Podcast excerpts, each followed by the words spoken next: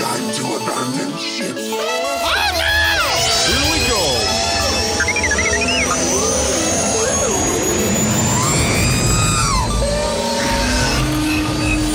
Can I persuade you to join us for a drink? It's a tradition. Here, here. Jar Jar, homie, my main man, quickly. Before the Separatists attack, get into the escape pod. Hey! This is escape, then we're the pod. Jesus!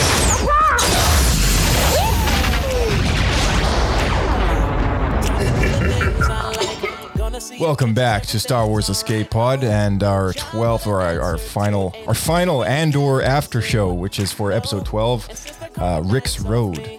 And that's a callback to an earlier event that we can get into with our co-host Blake and our brand first time on the podcast, our friend and guest Nick.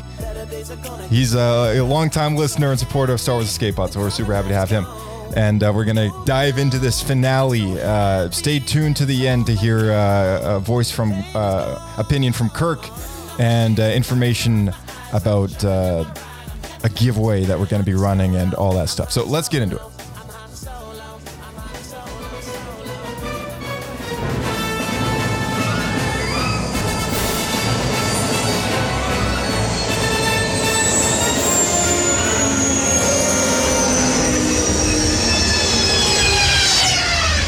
Another happy landing.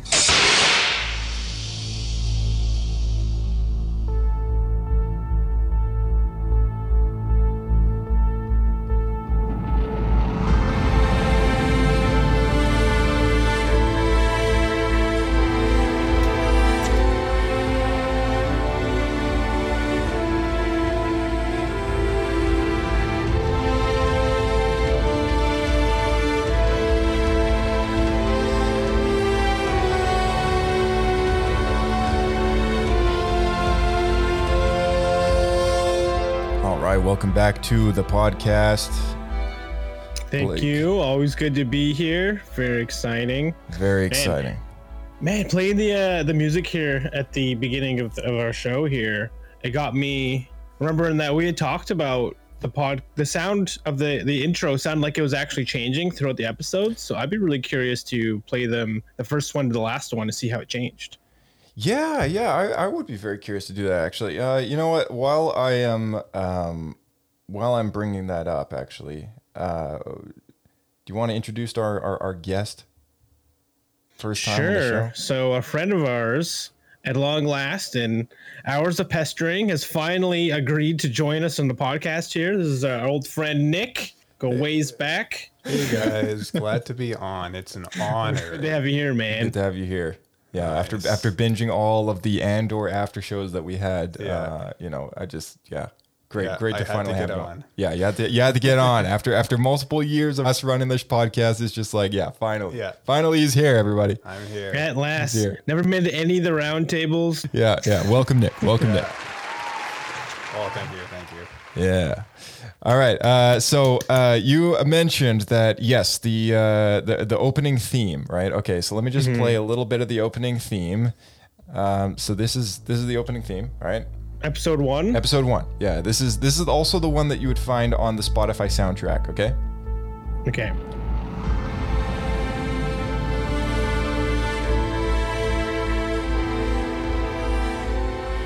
Okay, I'll fade that out, and here is the new one from episode 12.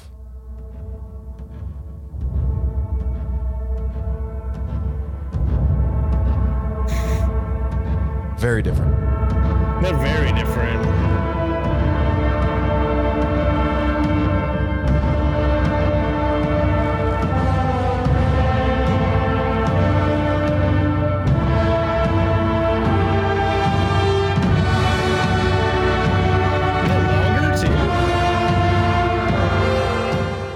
I think it's just like how much I played there, but yeah, okay. You can find all these in a playlist on YouTube. You know, someone else has clearly noticed that they're all different, so yeah, right. It's kind of neat. That's interesting. Okay. Mm-hmm. Yeah, I wonder if you put them all together, if it makes one song. You stack them all up on top of each other. That's what makes the 12th one. It's just like all the instruments. Noisy. Like, You're like a children's like middle school band playing live performance. Yeah. Before we get into things, quick news from the podcast. If people haven't checked out our YouTube channel yet, go and check it out. You can find it on YouTube using the new social handle thing in the search bar. It's at SWSK Podcast, just like everything else. And you can hit that subscribe button. And currently, 2019 and 2020 episodes are all uploaded. We still have 2021 and 2022 on the way, but we're getting there. That's pretty impressive, I will say, because I haven't had doing it. I'll say this is going at a very fast rate, and I'm impressed. It's been a lot of overnight renders and background uploads and stuff while I'm at the computer, and doesn't take too much of my time at all, but it's more just like my computer's on all the time working for me, right? Doing its thing. So, right. That's the way to do it. Yeah. Just like pump it out. That's right. Cool. So hopefully I have lots of new listeners and new fans so we can, chat with here about some good Star Wars stuff coming to join us from YouTube. Yeah, that's right. What's cool about YouTube is like people can drop comments, right? People can drop comments on videos, and that's not something that people can do on Spotify or iTunes or whatever. I mean, like what being said, if you're using a podcast app, but you can leave a review, please leave a review. But yeah, there's a lot of platforms out there that don't allow this and, interaction with like the creator of the stuff. So yeah, I think it's just not really common with podcasts. No, I guess not, right? And that's another thing is a project for 2023. All right, I'm announcing this. I think I don't know if I've mentioned even to you about this yet, but after we finish YouTube, we're hitting SoundCloud. Yeah. Oh wow. Yeah, that's right. Look at that. We're gonna hit SoundCloud. Yeah, that's funny because you're just saying that's the only place left we're not on. That's like the big names. That's also a platform that allows commenting, which it's gonna be faster to upload to SoundCloud because it's just taking the audio file. We don't need to do any kind of video conversion or adding a waveform effect or anything like that. But yeah, it's more of a manual process, right? Manual process each one. We have the video now, so we could be the first podcast on Vimeo. I think we'll leave that to like 2024. All right. By that point, we'll have like 300 something episodes. Maybe. Hey Nick, you want a job? Other exciting news: we're currently featured on the Podbean TV and film page. It's taken a while to get there, but we're there. We're featured. All right, long last. Look at that. Yeah, if anyone is listening on Podbean, thank you so much for following the podcast. Feel free to shoot us an email or follow us on Twitter. And, it's great. Welcome to Star Wars Escape Pod if this is your first time tuning in. But yeah, what's cool about Podbean is we are hosted with Podbean currently. So, we do have a bit of interaction there. And I forget if there's an ability to leave a comment or not, but, feel free to leave a comment if you haven't already. And, that'd be really awesome. So, share the news with your friends, send them a link to Star Wars Escape Pod. It's Christmas. So why not write a card with a link to Star Wars Escape Pod so they can enjoy the podcast too? That's right. Yeah. Send them our new recorded intro. It's been replaced. We replaced the old one. So you might need to funnel back a little bit to the beginning, but send them a link to that. Do you want to tell our listeners about the Discord? Yeah. So we have a open Discord channel, and I'm sure at somewhere at the bottom of this video, you'll be able to find a link to it. We want all fans to join in and join us in all our different forum chats. We talk about different things going on, whether it be Andor episodes, or maybe we have speculation what's going to happen in the future here. I guess the next thing to look forward to will be Ahsoka.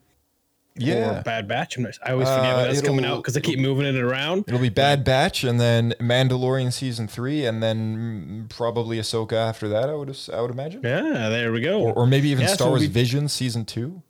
That's a thing on the horizon. That's right. I forgot. Man, there's always so much stuff coming out all the time. It's crazy. It's hard to stay on top of. Oh yeah. And if anyone wants to talk about any of the novels that come out, we're a little bit behind here, but there's always High Republic stuff that seems to be pumped out every few weeks. So yeah, there's always forums for that. Yeah, come join in the fun. There's always something to talk about. Oh no! Yeah, not too much though, Jar Jar. Not too much. Yeah, not too much. Yeah, okay. We got some news about the giveaway, but we'll save that to the end. So stay tuned at the end of the episode. So feel free to skip to the end. Yeah, feel free to skip to the end. Or check out the description. There's a link down there, but we can do some explaining for exactly, qualifications for this giveaway, because unfortunately it might not be shippable everywhere. Let's get into the end of the end. Episode 4, episode 12. Let's hit it.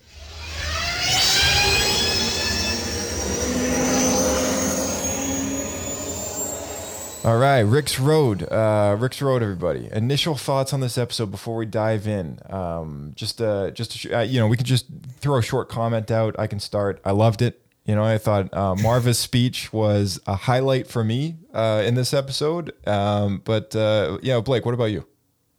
Speech was good. Was it just me, or did her hologram look weird? Her hologram?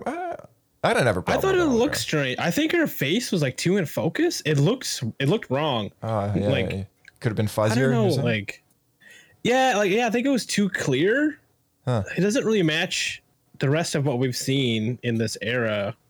I would buy it for the sequels, but it looked, I don't know. It looked weird to me. It looked like it's improving technology. We're almost there at the sequels, we're 15 years past the prequels, holograms. But it's later on we see Darth Vader talk to the Emperor hologram, and it's worse. That's very true. So why would they not have better technology than this droid that's however old? That's a good. I don't point. Know. It bothered me. It's a really random thing to complain about, but you brought up the speech. The speech was good. The message that she had though, that was tear to the eye. Yeah. It was good. It was good stuff. Nick, what about you?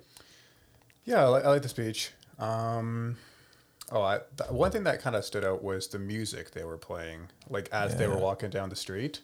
Kind of that, that was cool. Sort of slow pace, kind solemn. Of like marching band almost. But it was it was kind of solemn, slow, kind of with the trumpets and all that, and with their with her uniforms on and everything. That was neat. I think they nailed the music for the the march down the road.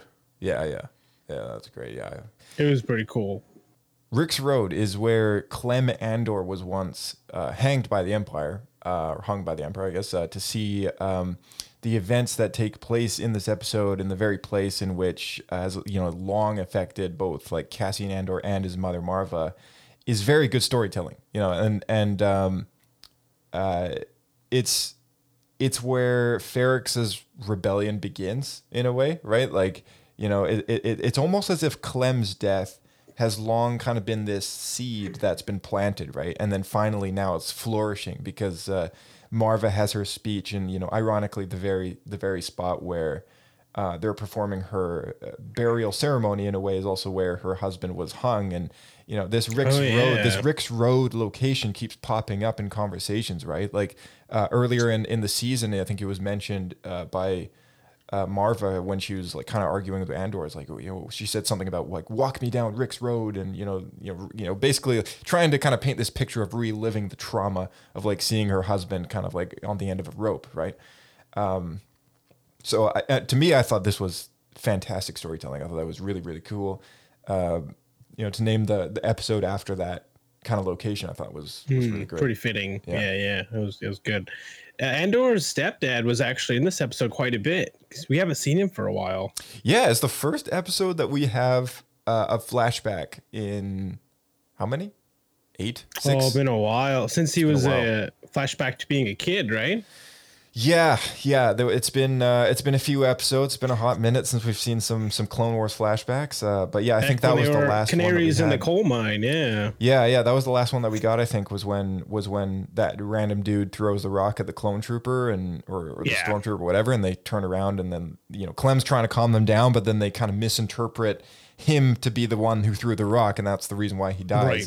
So yeah, it's really just cruelty by the Empire is kind of Marva's always had a hate for it because they just straight up murdered his, her husband kind of thing. And, he wasn't responsible for any crime committed against them. And Well, so she probably hated the Empire before that. Oh, yeah. I'm and curious. That's like, that's what her speech is just like, you know, so important, right? Because like, it's like, I was, you know, all that talk about how she's been sleeping and like, you know, I would have woken up earlier kind of thing if I knew, right? Well, I don't know. It kind of bothered me a little bit, to be honest. Seems like a bit of a cop out because she... Why would she wait till she's dead to do it? You know what I mean? Like she's basically taking the easy way out. So she doesn't have to do anything. I think that's just it, right? I think like it goes on, it goes beyond really the story and kind of like that general saying that people hear where, you know, people say like when they're kind of lying there on the deathbed, you know, you regret the things you didn't do more than the things you did.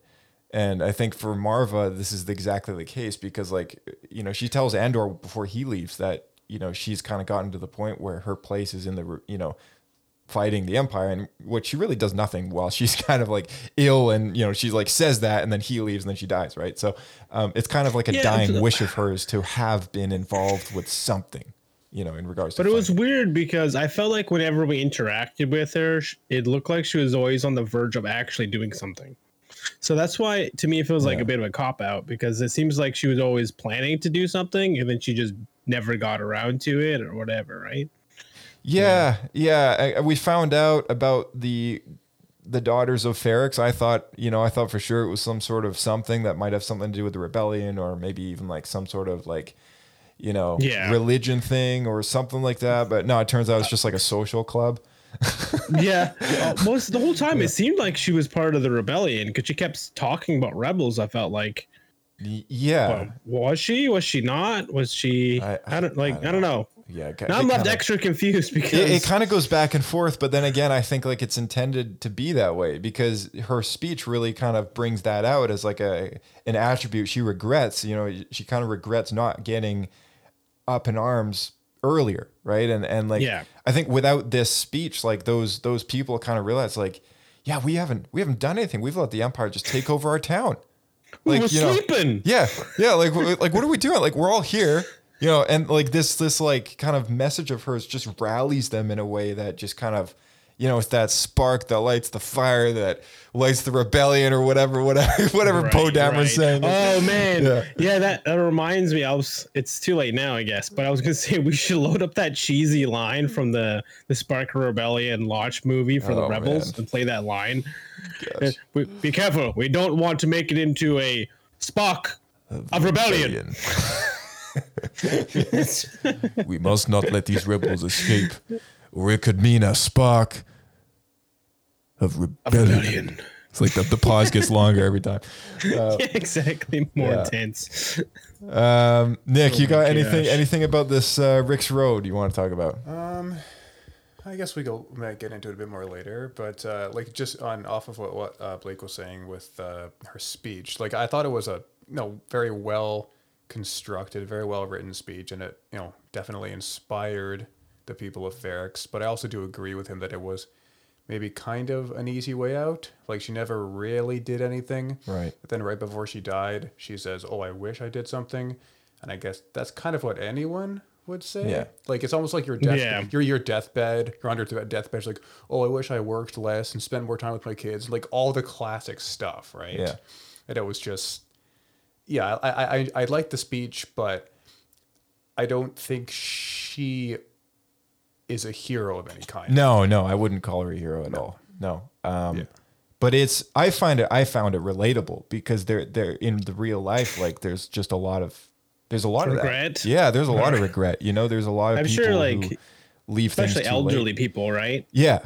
Yeah, exactly. They left things too late and then boom, it's like, oh, my time's up. You know, like but and then to kind of be in the boots of like Brassel or whatever. And, and people on the street kind of just being influenced by what they're hearing, like I still got time. You know, like I still got time to like make this change and like actually do something. And that being said, I wouldn't say the brightest way to make this change and get started is to be unarmed to fight against a bunch of stormtroopers with blasters, and everyone just gets shot. I think not only was it super funny that Brassel just like freaking takes like Marva's like you know, like stone that she's like been turned into, and like whips some Imperial in the face with it. I saw that. I think broke someone's helmet. I think the other really important thing to acknowledge here is that Wilmon, who is the boy who lost his father to the ISB, episode opens up with him creating a bomb, like a pipe bomb. And immediately we kind of get this visual storytelling again of, you know, this is a boy who wants to avenge his father's death. And like, this is what fuels rebellion, like him tossing that bomb and then going like, boom. And just, it's just like, it's just almost like that rally firework that needs to, or that red flare, right? That's like everyone just kind of sees and goes, yeah, it's like the first shot to kind of like create the charge. Right. Along with Brassel's like, you know, what do you call it? You know, his dead punch, you know, to the, you know, just like whipping that brick around to the Imperial guy. So yeah, those two events, just those two simple acts, you know, just kind of like everyone all of a sudden now has the courage to kind of just like join the fight. Stand up. Yeah. To stand up. It basically just became an unruly mob, but yeah, it kind of reminds me of, yeah, I've made this comparison before, but it kind of reminds me of the Hunger Games. I think I may have mentioned it in one of the previous after shows, but it kind of reminds me of the Hunger Games. You know, Katniss is like used as a almost as like a weapon in the rebellion, within the rebellion, right? Like she's a symbol. She's a figurehead. She's a figurehead, yeah, and she's used that. She wants to actually fight, and there's a whole thing about it. But you know, she's used in a way that gets people rallied, right? Like because people are inspired. Yeah, that's why they don't want her to join in and die. Right, they need her. I mean, she could become a martyr, but they also need her as like the face of the rebellion. Yeah, exactly. Did anyone? Okay, I totally missed this until like the later half of the episode. But did you guys catch the whole weasel of the town trying to confirm that Cassian's alive? You know, offering that guy drinks. He's like, "Hey, you want another one?" You know, it's like, "Yeah, I'm sure Cassian would know nothing about the funeral, right?" You know, like, I don't know. I feel kind of stupid until the second time I watched it, and then I was like, "Oh, yeah." Like the first time, I wasn't sure if he was like trying to be a snitch or if he was I don't know. I was on the fence about it at first, but I think towards the end, because like he got arrested, right? They like grabbed him and like threw him into that room at the end of the episode. So I don't know. It was like a pretend arrest, I think, right? But they were still watching over him to make sure he doesn't pull anything on them. But yeah, right. I think he was, because he was doing it for money, right? Like he goes and he's like, "Here, quick, pretend to handcuff me," or whatever, or like, you know, and then they throw the handcuffs on and take him to the room, and he says something about being paid for his services or whatever. So they kind of skimmed over it. Right after he came in, because like he came in like after the arrest, and then they immediately knew where Andor was, and they showed a shot of him, but he looked sad, so I assumed he was like interrogated and gave him up, and not like willingly. I don't know. Maybe I'm mistaken about that then. Yeah. Do you have any thoughts about this one? Like, it was a bit odd. I kind of didn't quite understand it the first time I went through, but I guess he was almost, he was just trying to like, he was, I guess he turned on Cassian, and he was like, he was almost like, like sort of a, what do they call them? Like how they, like an informant or whatever. For the ISB. That kind of, he's a rat. He's a rat. He's a weasel. Yeah. A weasel. Yeah. And what a weaselly guy. Never really came to anything. Yeah. And then he ended up dying at the end. I don't know. That's what he gets for being a snitch. Yeah, it may have been that screen time may have been could have been put to better use, maybe, because it was a bit of a dull interaction. It was. I thought they could have done something way cooler with that, but it ended up not really going anywhere. Like I thought for sure he would be a bit of like, as I was watching it for the first time, I thought like, oh, well, this guy's like, you know, like I didn't think much of it, right? And then I saw him later interacting with the ISB guy, and I was like, oh, he's an informant. Maybe he's gonna like, I don't know, he's gonna do something, and then he gets blown up. I was like, what? Like, that's it. Just like, no, that's a good point. It's like the story of a man who tried to betray his friend in order to make money, and then he dies anyway. It's like seriously, that's the moral of the story. Yeah. Never betray your friend. Yeah, exactly. Never talk to Nazis. Yeah. But at the same time, again, it's just like, you know what? I could actually see that happening. Yeah, fair enough. Just really unlucky. Yeah. Just like the unlucky schmuck that, you know, just ends up dying in efforts to kind of make a pretty penny, right? But I think what happened was they needed a reason to why they found out that Cassian was in that tower over the funeral. The problem was they found out and they went up there to check on him and he'd already left, so then it just became a waste of time. Oh, right. Yeah, that's right. Mon Mothma, she has a bit of a small part in this episode. She has an argument in the speeder with her husband, which might that was actually really interesting. It actually works in her favor. Oh, I was on purpose. She knew because she said she thinks her driver is listening to her. He's an informant. Yeah. So she did that to hide the interaction, which we know she went through with, is basically putting her daughter up to be arranged marriage to that guy's son. Yeah. I don't know if it's like Davos guaranteed to be married or now they're like courting or whatever, right? Right. But so he moved the money around, but I think she needed an excuse. So she blamed her husband for gambling in front of the informant, so that the informant would then pass that on to the ISB and they would think that's why. So she did that intentionally. And what I'm wondering is if she's throwing her husband under the bus or not. Yeah, it's a good observation. So I think. Because later we saw the ISB was talking to the informant, and they're like, "Oh, that does explain the strange, like, banking interactions that we've been seeing on their accounts." Mm-hmm. So maybe they're just gonna leave it at that. But when I first heard it, like when they were in the speeder, my first thoughts were that she's throwing her husband under the bus, because it'd be really interesting if he then got arrested and like took the fall, because she clearly doesn't actually care for him. Yeah. So. Yeah. Did you catch on to any of this one? Yeah, a little bit. Yeah. Cause I could tell that, she was definitely, she knew that the driver was listening. Yeah. But she played it off really well. Well, she suspected it. Yeah. She played it off really well. But the husband, I think, the husband might still be in the dark about this, and he maybe thought that it was actually just she was mad about the gambling, right? And she thought that he was gambling again, and he was trying to like say like, "Oh no, I wasn't" or whatever. I think that's what sold it. But yeah, so it was all like a master plan conversation by her. Like it was very well orchestrated, I think. Right. Yeah, for sure. I mean, it makes sense because she's basically admitted that she's been two-faced the entire time she's in the Senate, so she must be a very good actress. Yeah.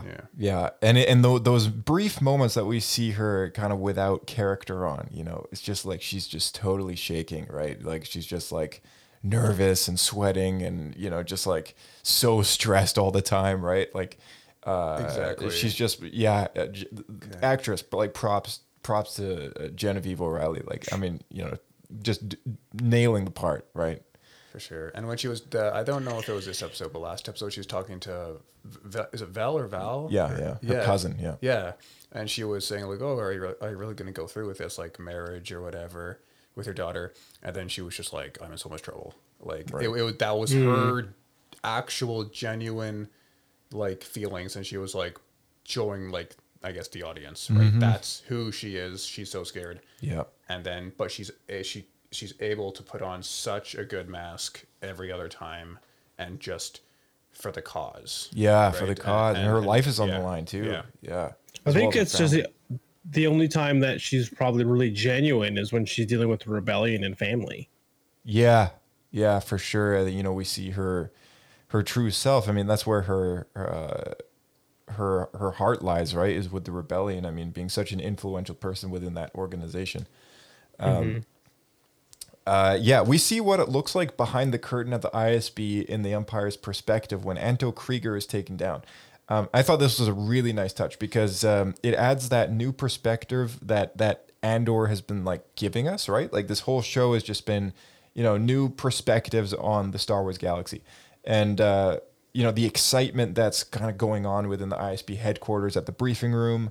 And it just made me thought, it made me think. I was like, I wonder what it was like at the ISB when they figured out like where the rebel base at Hoth was, or like, you know, like, or when the Death Star blows up, you know, like what were these like people in on Coruscant kind of like doing in their offices, right? Like, you know, like as that one guy is like talking to Mon Mothma's driver, you know, getting the intel off him, right? That is like, oh yeah, it could be a gambling thing, whatever.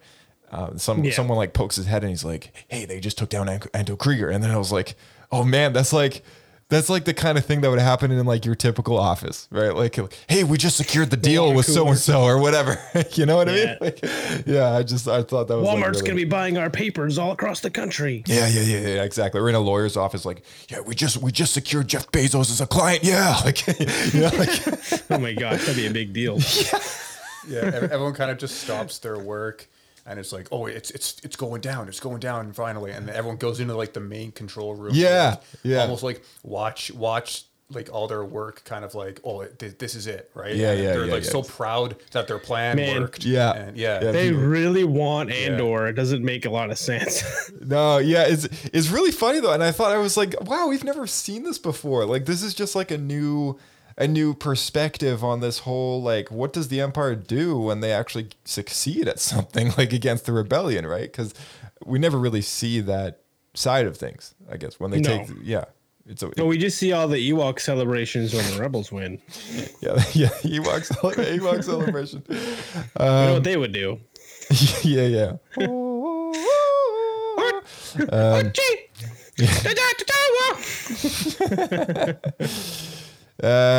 Brassel's message for Cassian on behalf of Marva is very touching. It leaves us wishing or hoping for Andor, you know, calling him a first spark to the fire and a force for good is very like very encouraging for that character to hear, because there was a bit of unresolved kind of thing going on of him just kind of retroactively like, okay, I made all this effort to kind of break out of prison and like attend, you know, my mother's like burial ceremony, funeral, and yet like there was no real goodbye. Like, and Andor kind of says like the last thing I said to her was like, you know, I don't know, something. It was an argument. It was an argument, right? And I was like, that sucks. Like that sucks so hard. And yet Brassel has this like beautiful message that he just kind of delivers to his friend, and you know, I think for a lot of us, like it just kind of put some conclusion under his absence, you know, under his absence with her death going on, like it just kind of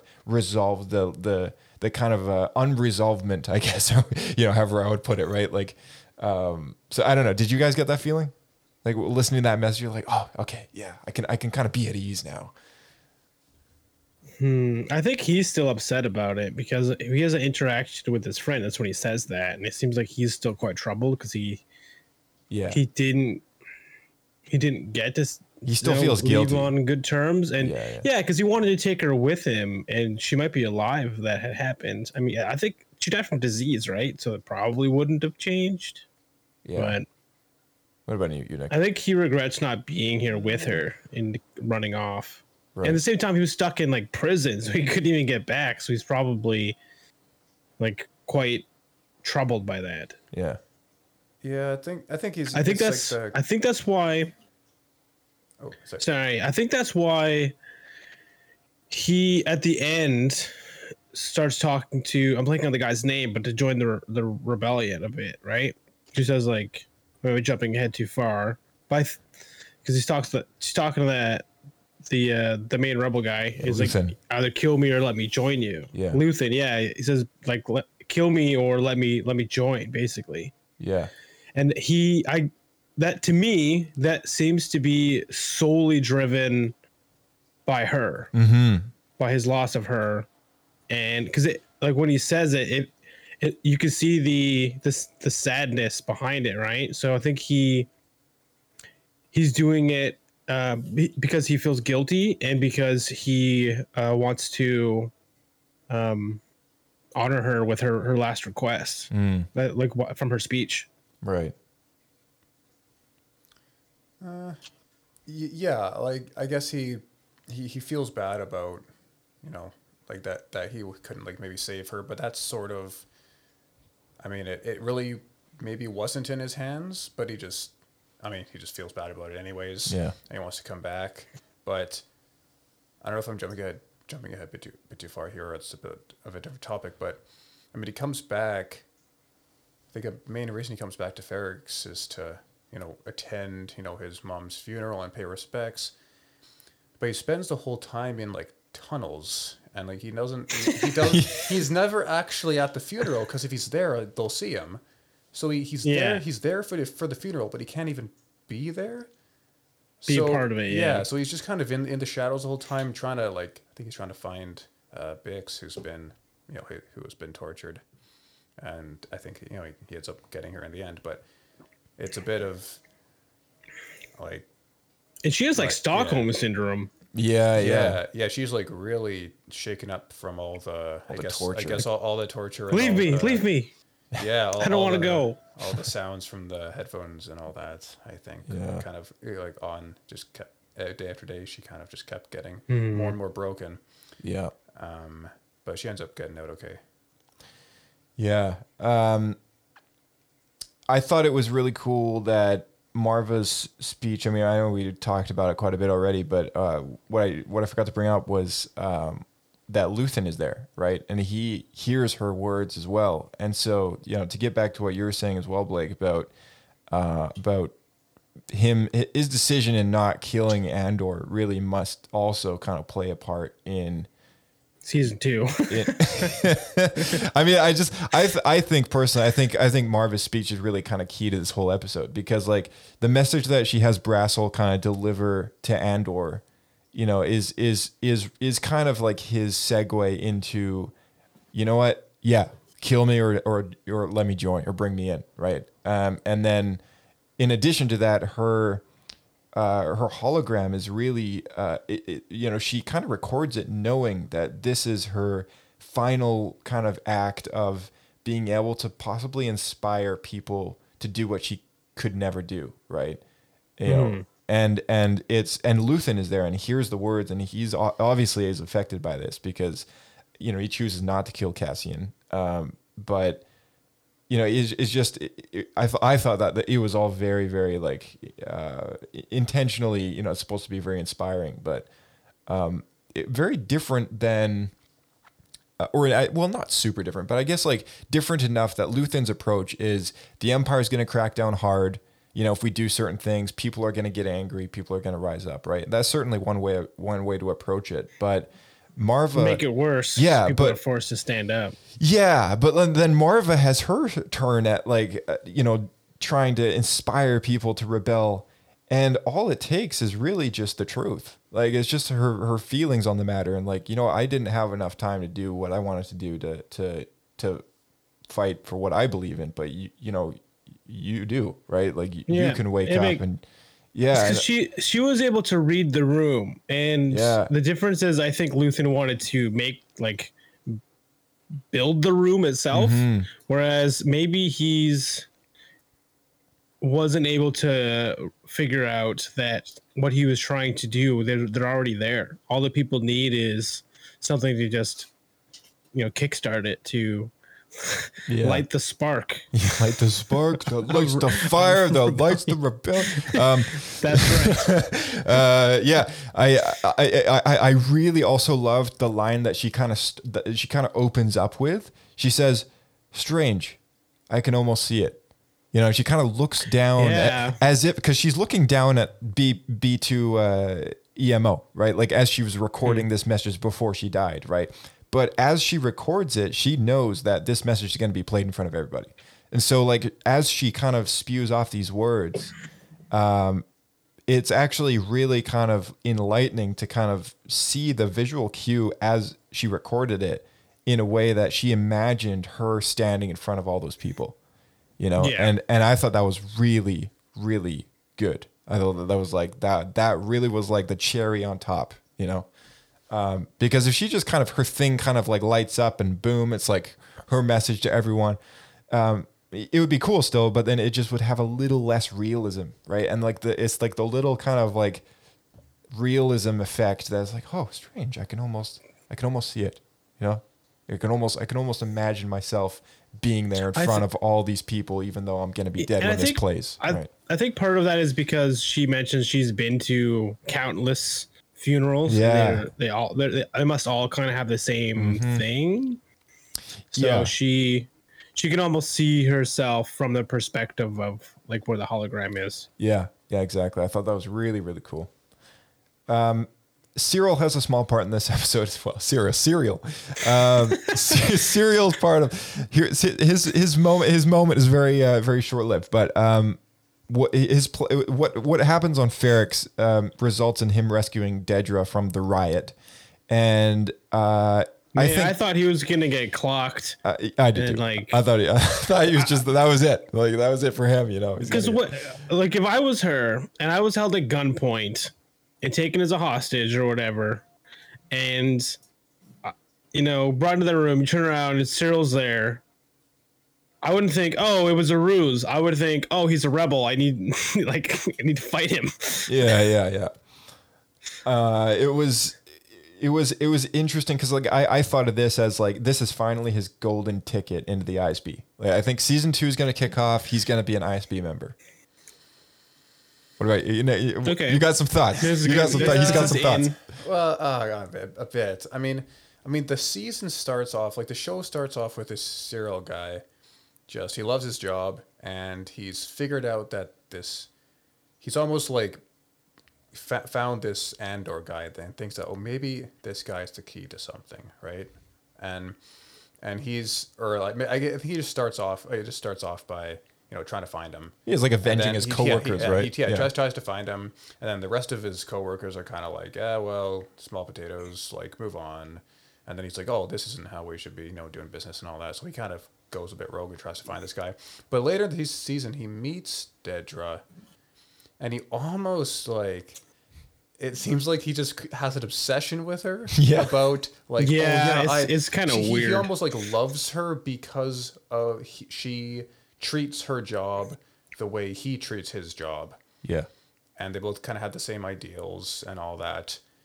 I gotta give props to that actor because there's so much intensity in his eyes around like this topic. Yeah. It's impressive. It was very good. But I mean, it's almost kind of fitting how like because he goes to Ferrix because he has a lead on Cassian. Well, he thinks Cassian's going to be there for his mom's funeral. Yeah, because he thinks he's going to be there. So he goes to Ferrix as well. But immediately, like he just sees Dedra in like the background. He's like, oh, she's here, and he like immediately kind of forgets about Cassian. Yeah, like she's like a celebrity, and, right? And then like the rest of the episode, he's like almost like. He's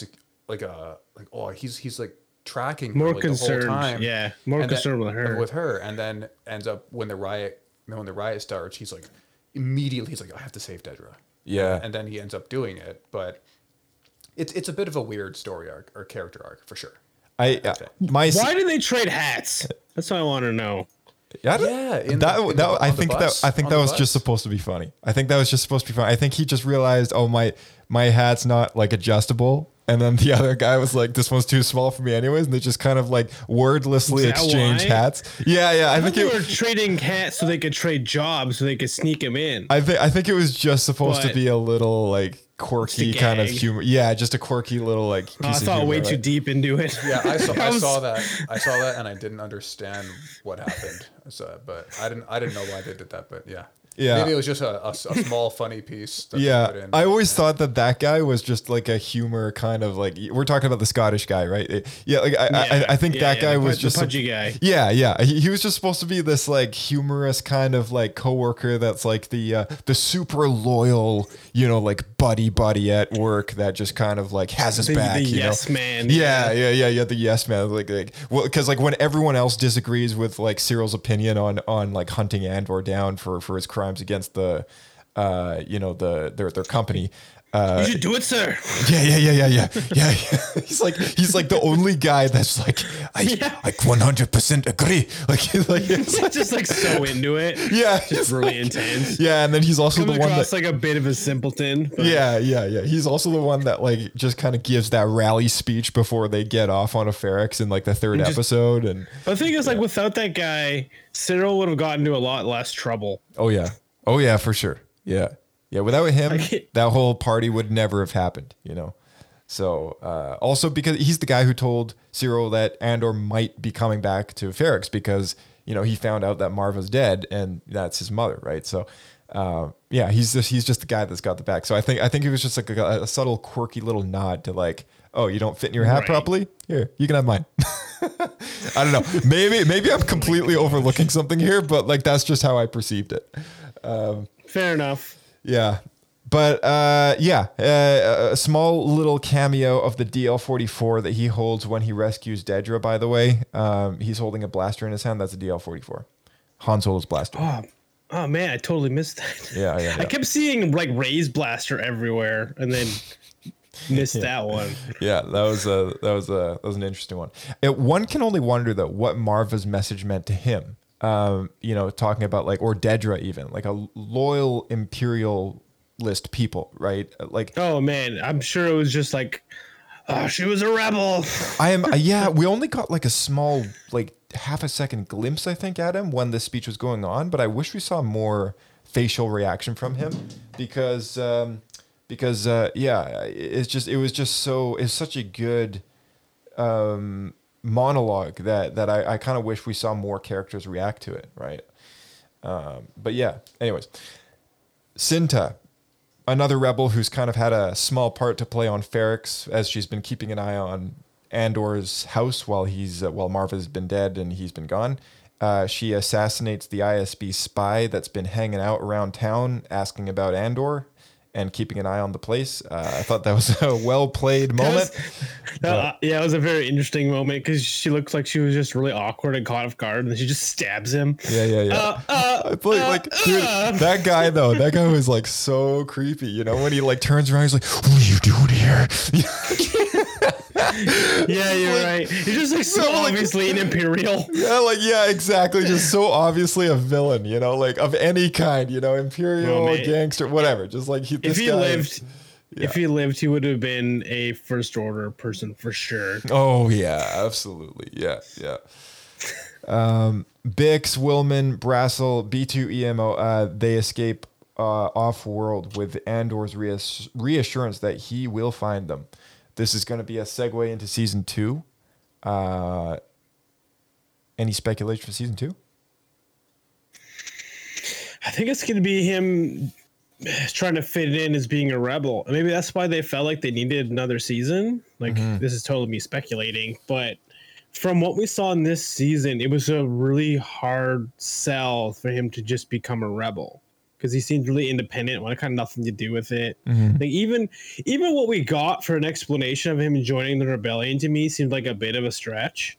So I think it's going to be about the transition of him from being who we see him as in this season, this really independent kind of thief, into someone who can follow orders and is an actual soldier for the rebellion. You know, like my opinion on the first season so far, it's just been a big kind of lead in to the real story, which is him as part of the rebellion, right? Like this is like complete foundation territory for him, like reasoning, you know, why he joins kind of thing. And it's given us a few steps to the story. Like, you know, first off, you know, he kills those guys, has authorities chasing him, never really liked the Empire to begin with, comes from a planet that hates it. And then, you know, the Empire gets involved, you know, more so. He ends up in prison when he shouldn't have been, just like his father was killed by the Empire for a reason that he didn't commit. And then, you know, finally kind of like realizes, oh, we're not getting out of here, has to escape, right? Hates them even more. And then the death of his mother happens. He's torn up about it. you know, it has to hide away from the Empire and the corporate authority sector just to kind of be there in the first place. And then that whole uprising and knowing that his mother like hates the Empire and wants to rebel as well. And then Luthen like getting him involved with that one mission that kind of like also involved him in a way that he's like, you know what? Like, yeah. And like Luthen told him like, you know, don't you want to fight these bastards for real? Right? Like, yeah, but we know Luthen is very manipulative. He is. Yeah. So yeah, for sure. What's interesting though, is I felt, especially in like this episode where Luthen is very like, we have to kill him. Right. I was always kind of on the fence of if that his Luthen's like employee, mm-hmm. the lady who works there, if she had like went rogue to kill Cassian, but no, it's definitely like it was his idea. Yeah. Like he's the one that said we need to kill him. He made the call. Yeah, and so that to me is showing like a lot of parallels between Cassian doing what he needs to do to survive and accomplish what he's doing, and with what Luthen is willing to do, and I think Luthen is going to take him on as somewhat of an apprentice at this point, and that's why we're going to see Cassian in Rogue One as someone who was willing to kill a fellow rebel, so that information doesn't leak, as opposed to what we know to be rebel soldiers. Because I think the rebels we see in like Empire Strikes Back and stuff, they wouldn't do that. Mm-hmm. But Cassian seems to be a tiger of another stripes. Yeah, almost. And like, I think he's gonna get that from Luthen. Yeah, for sure. That's a great observation. Like almost like his involvement in the rebellion has just been a bit dirtier because he's been kind of brought in by the guy who's like doing all that stuff, right? Yeah. Exactly. So I almost think he's going to be a personal agent of Luthen, because Luthen is already impressed with what he can do. That's why he reached out to him in the first place. Right. Yeah. Exactly. Nick, any overall thoughts? That's my guess. I think he's gonna be a spy. That yeah. So yeah. Go ahead. Fits the genre pretty well. But yeah, Nick, season one recap, your opinions of that and season two. Yeah. Oh, just spiel.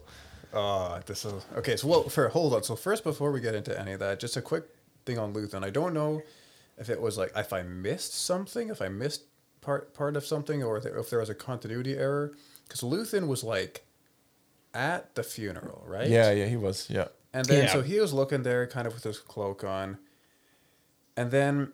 Cool costume, by the way. Oh, yeah, very cool, yes. But then when the riot starts, it cuts to him like a mile away looking down on it. So there's after the riot. Yeah. Those after the riot had been going for a while, he was on the stairwell. So what happened was the parade went through, the funeral parade. And there was soldiers, like Imperial soldiers with riot shields that are creating a wall. He was behind the wall, so behind the parade. And then when the explosion went off, that's where he was. And that's where we saw him briefly. And then there was another time gap, and he was farther away looking down on everything. Oh, okay. So it all lines up. Yeah, yeah. Okay. And then he gets back to his ship, and Andor's like gotten there before him, kind of thing, knowing that he was, you know, he'd seen him earlier, kind of thing, right? So, yeah, but thoughts for season two, like what do you think that you've seen, like anything that you might have kind of witnessed in season one so far that you're like, yeah, this is probably gonna happen, you know, this is my thoughts, kind of thing. Oh man, I don't know. I don't know. I think Cassian will probably wind up, you know, finding everyone again. Yeah. I think probably closer to the beginning of the season, and then there'll be a bit more of a different story arc to go along. Do you think you'll find K2SO? Do you remember who that is? Yeah, the black droid, right? Yeah, yeah, that's right. Yeah, it's him. Yeah, maybe it would be a neat thing because, like, you know, like kind of how like Han like met Chewie, and you kind of got to see that. Just real cheesy. It was just a bit. Yeah, I don't know, because that was the same droid that, like, the same type of droid that like was like choking him, right? So yeah, it is. Yeah. Yeah. Maybe that was him. No, there is a comic called... That's their origin story. There is a comic called Cassian and K2SO where they tell the story that he finds K2SO and reprograms him. But like as we've known from Dave Filoni recently, the comics are kind of like the lowliest part of canon, in which can be very easily overwritten by new stories on screen. So I would not be surprised at all if they just kind of, you know, all right, forget it. We're just going to tell the story on screen instead. Tell it a little differently, you know, done. Right? I mean, it wouldn't be the first time. It wouldn't be the first time, no. But the second season takes place 1 year later, 1 year after season one. So we know that much. You know, I wouldn't be surprised as well if they just kind of like had him, right? It's like, boom, season starts. There he is. Like, he's already an asset. Yeah. Right. Do you guys think that Dedra and Cyril are going to be like recurring characters in season two, or do you think their stories are kind of done? Oh yeah. I think they're going to be recurring.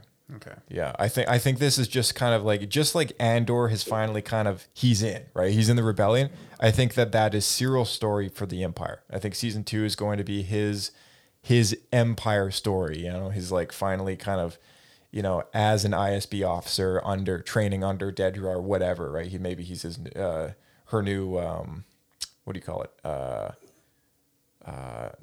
alias.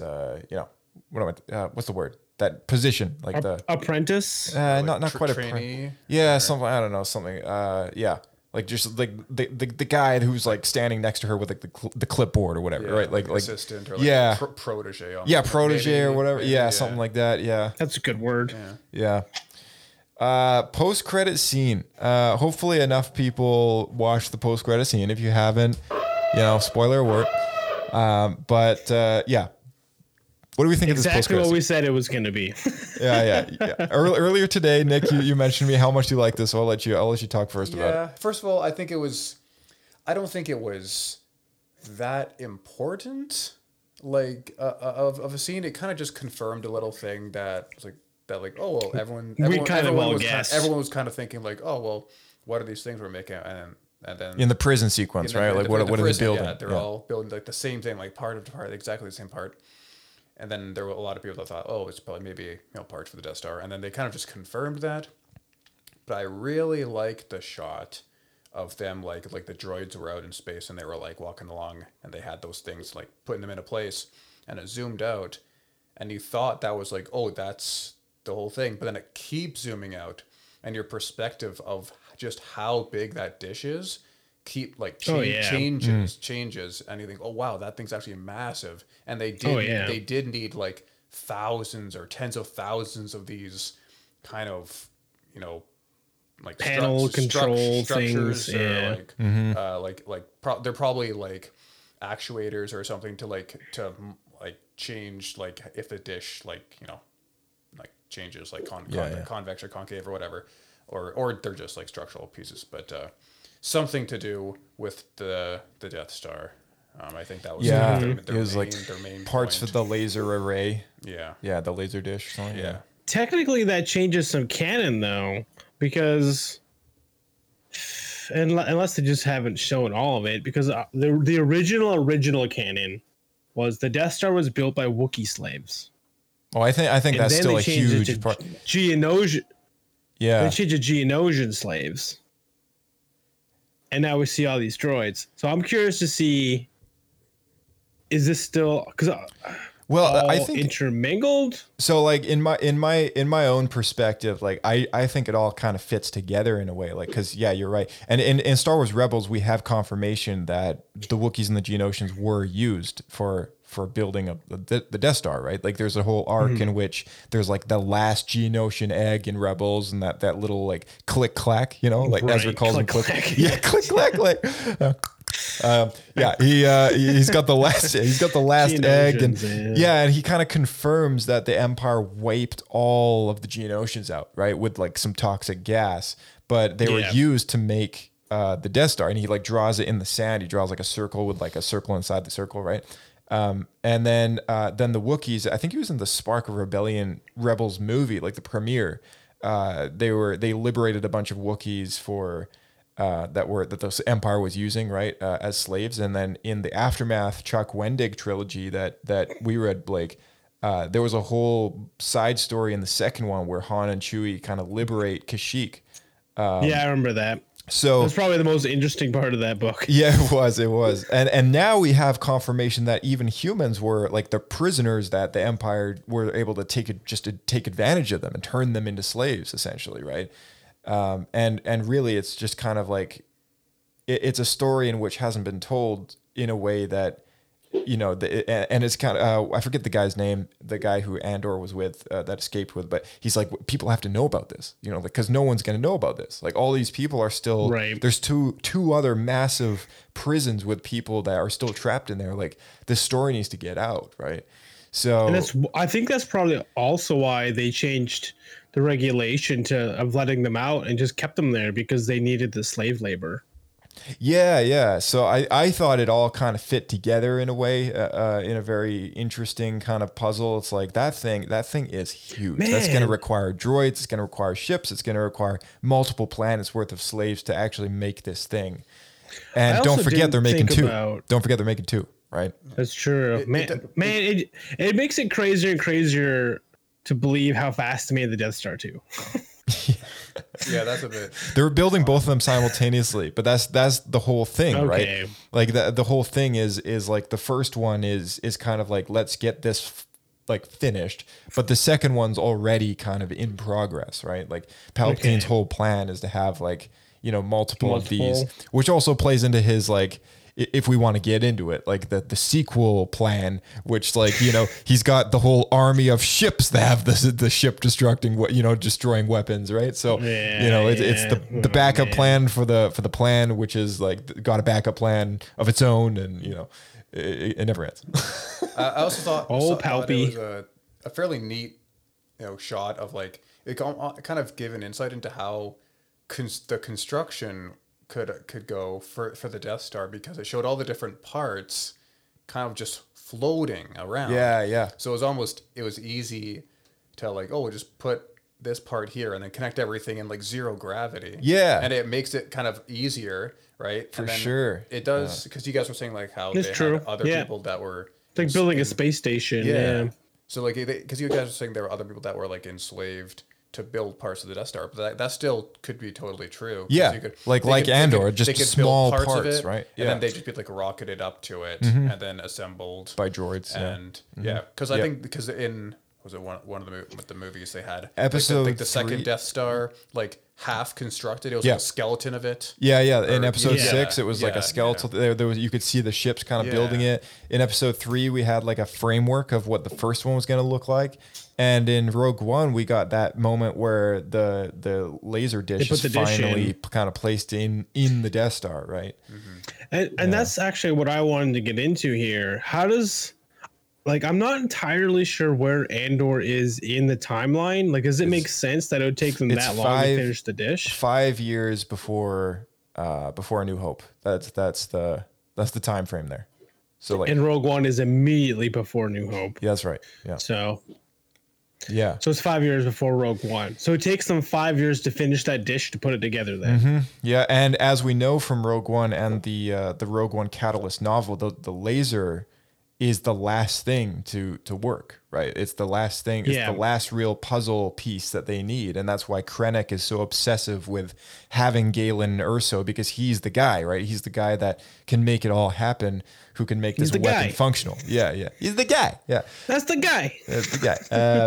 Yeah, he's the guy that makes it all happen, right? So like, and that's why he kind of goes out of his way to make like a flaw, because he's like, well, if I'm the exhaust port. Yeah, and his hologram message to Jyn Erso kind of explains his like his guilt and his involvement with this monstrosity, but they call it the Death Star. On a completely like unrelated note, by the way, I thought it was hilarious.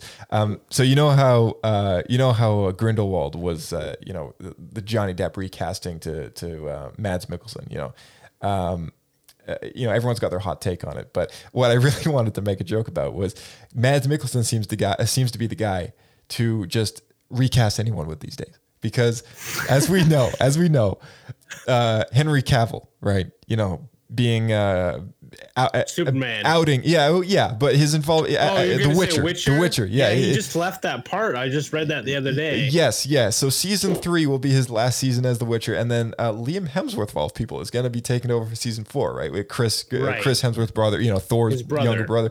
Yeah. What I thought was so funny, I saw a tweet about this. Was it's like some fan art of Mads Mikkelsen as The Witcher, and they were like, "Well, Mads Mikkelsen would make an amazing Witcher." And I took one look and I was like, "He does! Like he actually looks really good." Because Geralt is supposed to be in the games he's quite handsome, but in the novels he's supposed to be like kind of a monster. Like he's been through so many fights, he's pretty messed up. Like his face is scarred gruesome. And seen some battle, right? But and not to say that Mads Mikkelsen has a gruesome face, but I think he can pull it off. He's makeup, but it's a good starting point. He's got a good villain look to him, right? So sure. He's a fantastic actor too, which is why people love him so much. But I think it's hilarious that he's like that actor that just like picks up someone else's role in the event of a recast, and he's just kind of become the meme of recasting right now. So that's pretty funny, he also was a recast. His first big role, right, was a recast of you're talking Hannibal about Hannibal? Lecter. Hannibal. Yeah, that's right. It's funny. It's a funny scenario. The recast king. The recast king, Mads Mikkelsen. Okay, back to Star Wars here. So that sums up our season 2 kind of thoughts and everything like that. But let's talk about this giveaway, shall we? Ooh, yes, let's get into that. All right, people eager listening right now. We're about to launch a giveaway. Thanks to Kirk on behalf of Orbit Key, and huge thank you to Orbit Key for making this whole thing possible. We have permission to give away 2 Star Wars Orbit Key organizers, and if you don't know what those are, look up Orbit Key. It's an amazing way to organize your keys. Like I have mine. I use mine all the time. Blake, you got one too? I do. Yep. And I also got their upgrade, which is to add the bottle opener function, which basically is a bottle opener key thing you add to it. And I use that all the time too. Yeah, it's got like 9 gadgets on this little thing. In fact, I was at a pub the other day, and they gave me a bottle, and they didn't open it. And you know what? Pulled out my key organizer, flipped open my bottle opener, bam, taken care of. There you go. Well, Orbit Key is sponsoring this giveaway, which is super exciting because we've never done a giveaway before. So true. I've learned a few things in getting this organized, but there's multiple ways for people to enter. All right, so first, our listeners should check the description of the podcast episode. If you're using a podcast app that doesn't enable hyperlinks, you may need to perhaps look up our podcast on Podbean, and just a place where that link is clickable. Otherwise, you have to type it in manually, which is a bit of a laborious effort, but I will be tweeting this. It'll be on the Discord, very easy links to click. And there's 7 ways to enter. And I got the screenshot open in front of me here of our competition. Blake, you want to tell our listeners how they can enter? Possibly. I don't have a thing open. Okay, all right, no worries. I'll do it. Okay, so you get first way to enter is visit the Star Wars Escape Pod on YouTube and hit that subscribe button. That's 1 vote or one ticket into the entry.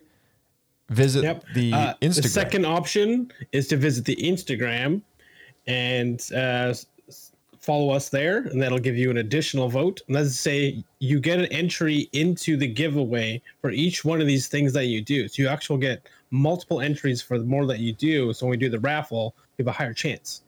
That's right. And what was the third one there? It's what we say. And the three is to join the Discord. That's right. We say it every time now, right? Join the Discord. It's where we want the conversation to be outside of the podcast. It's a good way to interact with our audience. So then not only can you join in and talk about all of your favorite Star Wars content, or you could get in and talk to Phil. Tell him what's going on. Tell him you hate Dash Rendar. Yeah. Get him all riled up. Yeah, you get a free ticket. You get a free ticket in there just for joining the Discord, just to tell Phil you don't like Dash Rendar. That's right. Get in there. In fact, I will say if you specifically do that, we'll give you an additional entry. Yeah. So if you do those first three things, you'll have a bonus. I believe it's a +2 ticket entry. You answer the question of which Star Wars Orbit Key organizer would you choose? All you have to do is go to the Orbit Key website, check out the different character options they have. Off the top of my head, I know for a fact there is Darth Vader, Obi-Wan Kenobi, Palpatine, Grogu, Boba Fett, The Mandalorian, and... Am I missing it? +1 to Mandalorian. That's my favorite. Yeah, Mandalorian's awesome. Yeah. You also have the option of following the Twitter at SWSK Podcast. That's also a way to enter. That's another +1 towards your tally of tickets to get into on this. There's a +2 for tweeting a pre-written tweet that we have there, just kind of letting other people know about the giveaway because we want as many people to know about this as possible. And if you do all those things, you get a free bonus entry, which counts. How many is that total, Josh?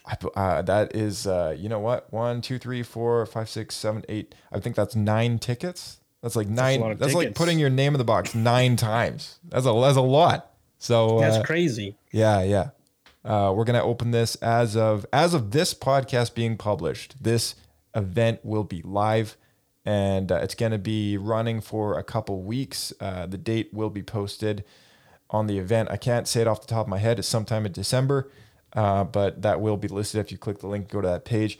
Also, really, subtle fact here. There is a slight chance that we'll have to say this here, but we can only limit winners to the U.S., Canada, Australia, and New Zealand, as that's where Orbit Key can ship to. But you know what? Throw your name in the hat, and maybe we'll take your chance. Figure it out. We'll figure something out. But yeah, I mean, we can figure something out. We don't want to limit this thing 100% if you live in a country in which it's going to be difficult to ship to. So, still toss your name in the hat, but just a heads up. One makes you wonder why we bothered to bring it up in the first place. Yeah, exactly. Yeah. So yeah, our apology. We know a lot of you guys in the UK tune into the podcast. So apologies to you guys. And still enter. Well, like I said, we'll figure it out. Yeah, we just had to maybe forward it to you instead of straight from the distributor. Yeah, exactly. We'll have to forward it to us, and then we have to forward it to you. It's a bit of a longer way around, but we'll figure something out. That pretty much sums up our details on the giveaway. So make sure you go check out orbitkey.com/collections/star-wars to see all of the stuff they got in the Star Wars collection. And that being said, I guess we can probably hit the outro. So, Nick, we'll start with you. Any last things you want to bring up before we wrap up today? No, you got to put me on the spot here. I don't know. you like season 2. It's almost Star Wars. That was enough. We can wrap it up. I think it set up season 2 really well. There's a lot of different avenues they can take, and we might even get some new characters. Hopefully, who knows? And maybe, they might have a bit of a different B plot going along. Yeah, I wonder if... Do you think they would start bringing in... it's funny, as we're just talking about the guy's name. Jin's dad, what was his name again? Okay, Galen? Oh, Galen Erso, yeah. Galen, thank you. That's right, I should have known that because it's the same name as the Star Killer. Galen... I wouldn't be surprised if they maybe try to rope his character in, because the Rebellion has to know something about him to think that he did this in the first place. So there might be a bit of a lead up to that. Right. That's a very good point. That's another cameo we might be able to have. I mean, this show has a lot of opportunity for good cameos. Speaking of cameos, I am very annoyed that we didn't get Senator Bail Organa. That was one that I thought for sure would happen, and I was totally wrong there. But fingers crossed for season 2. Hopefully, we get Jimmy Smits back. He was in Kenobi, so they can bring him back. But yeah, maybe just not the right show. One show contract, yeah. Yeah. Now that I've seen the first season, my last few words on it would be, I can see why he's not in it. There just wasn't any kind of time or space to have him in there. That being said, just put him in the background of the Senate. It would have been so easy. Yeah, use some stock footage from like another show or something. Throw him in back. From like Revenge of the Sith. Yeah, put him in next to the Greblebs. the little like ETs. The ET. Yeah, say the ET characters. Yeah, exactly. Yeah. Phone home! Phone home! Quiet! Yeah, try it. Oh man.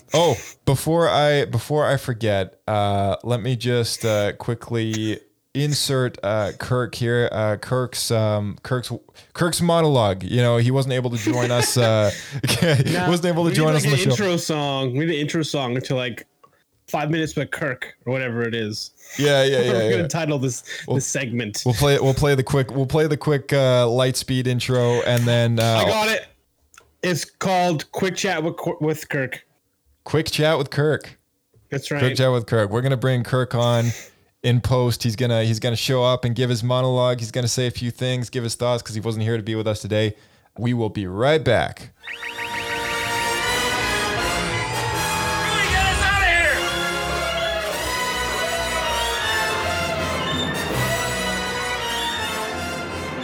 Star Wars Escape Pod. Hopefully everyone is doing well. Sorry I couldn't be there for the last episode recap of the Andor season finale. I absolutely loved this series and I really wish it didn't end. It almost felt like that we were just in the beginning.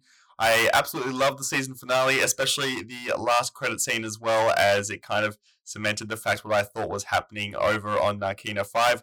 I think it was an awesome finale, although I feel like it wasn't in the end too much of a cliffhanger. There is definitely, obviously, a few more stories to tell, but I hope the people over at Lucasfilm and whoever is in charge of creative writing for the next series and even other series in the future get to take some good notes from this show, because I think it's something that Star Wars needs in the future. A lot more of a grounded storytelling approach compared to what we see in the past. And don't get me wrong, I love my blasters and lightsabers everywhere, but I think there's a lot that we can get from and learn from the underbelly and what life is actually like in a galaxy far, far away through this show. So once again, thank you so much for having me throughout this series. I can't wait to do some more commentary in the future. And of course, do feel like to check out, if you're doing some last minute holiday shopping or some early holiday shopping, I guess for that matter, the Orbit Key Star Wars collection, which is entirely 15% off from all of our key organizers, over to our desk mats too, which are available at orbitkey.com. But once again, thanks for having me, and I cannot wait for some more Star Wars shows and commentary to come out in the near future.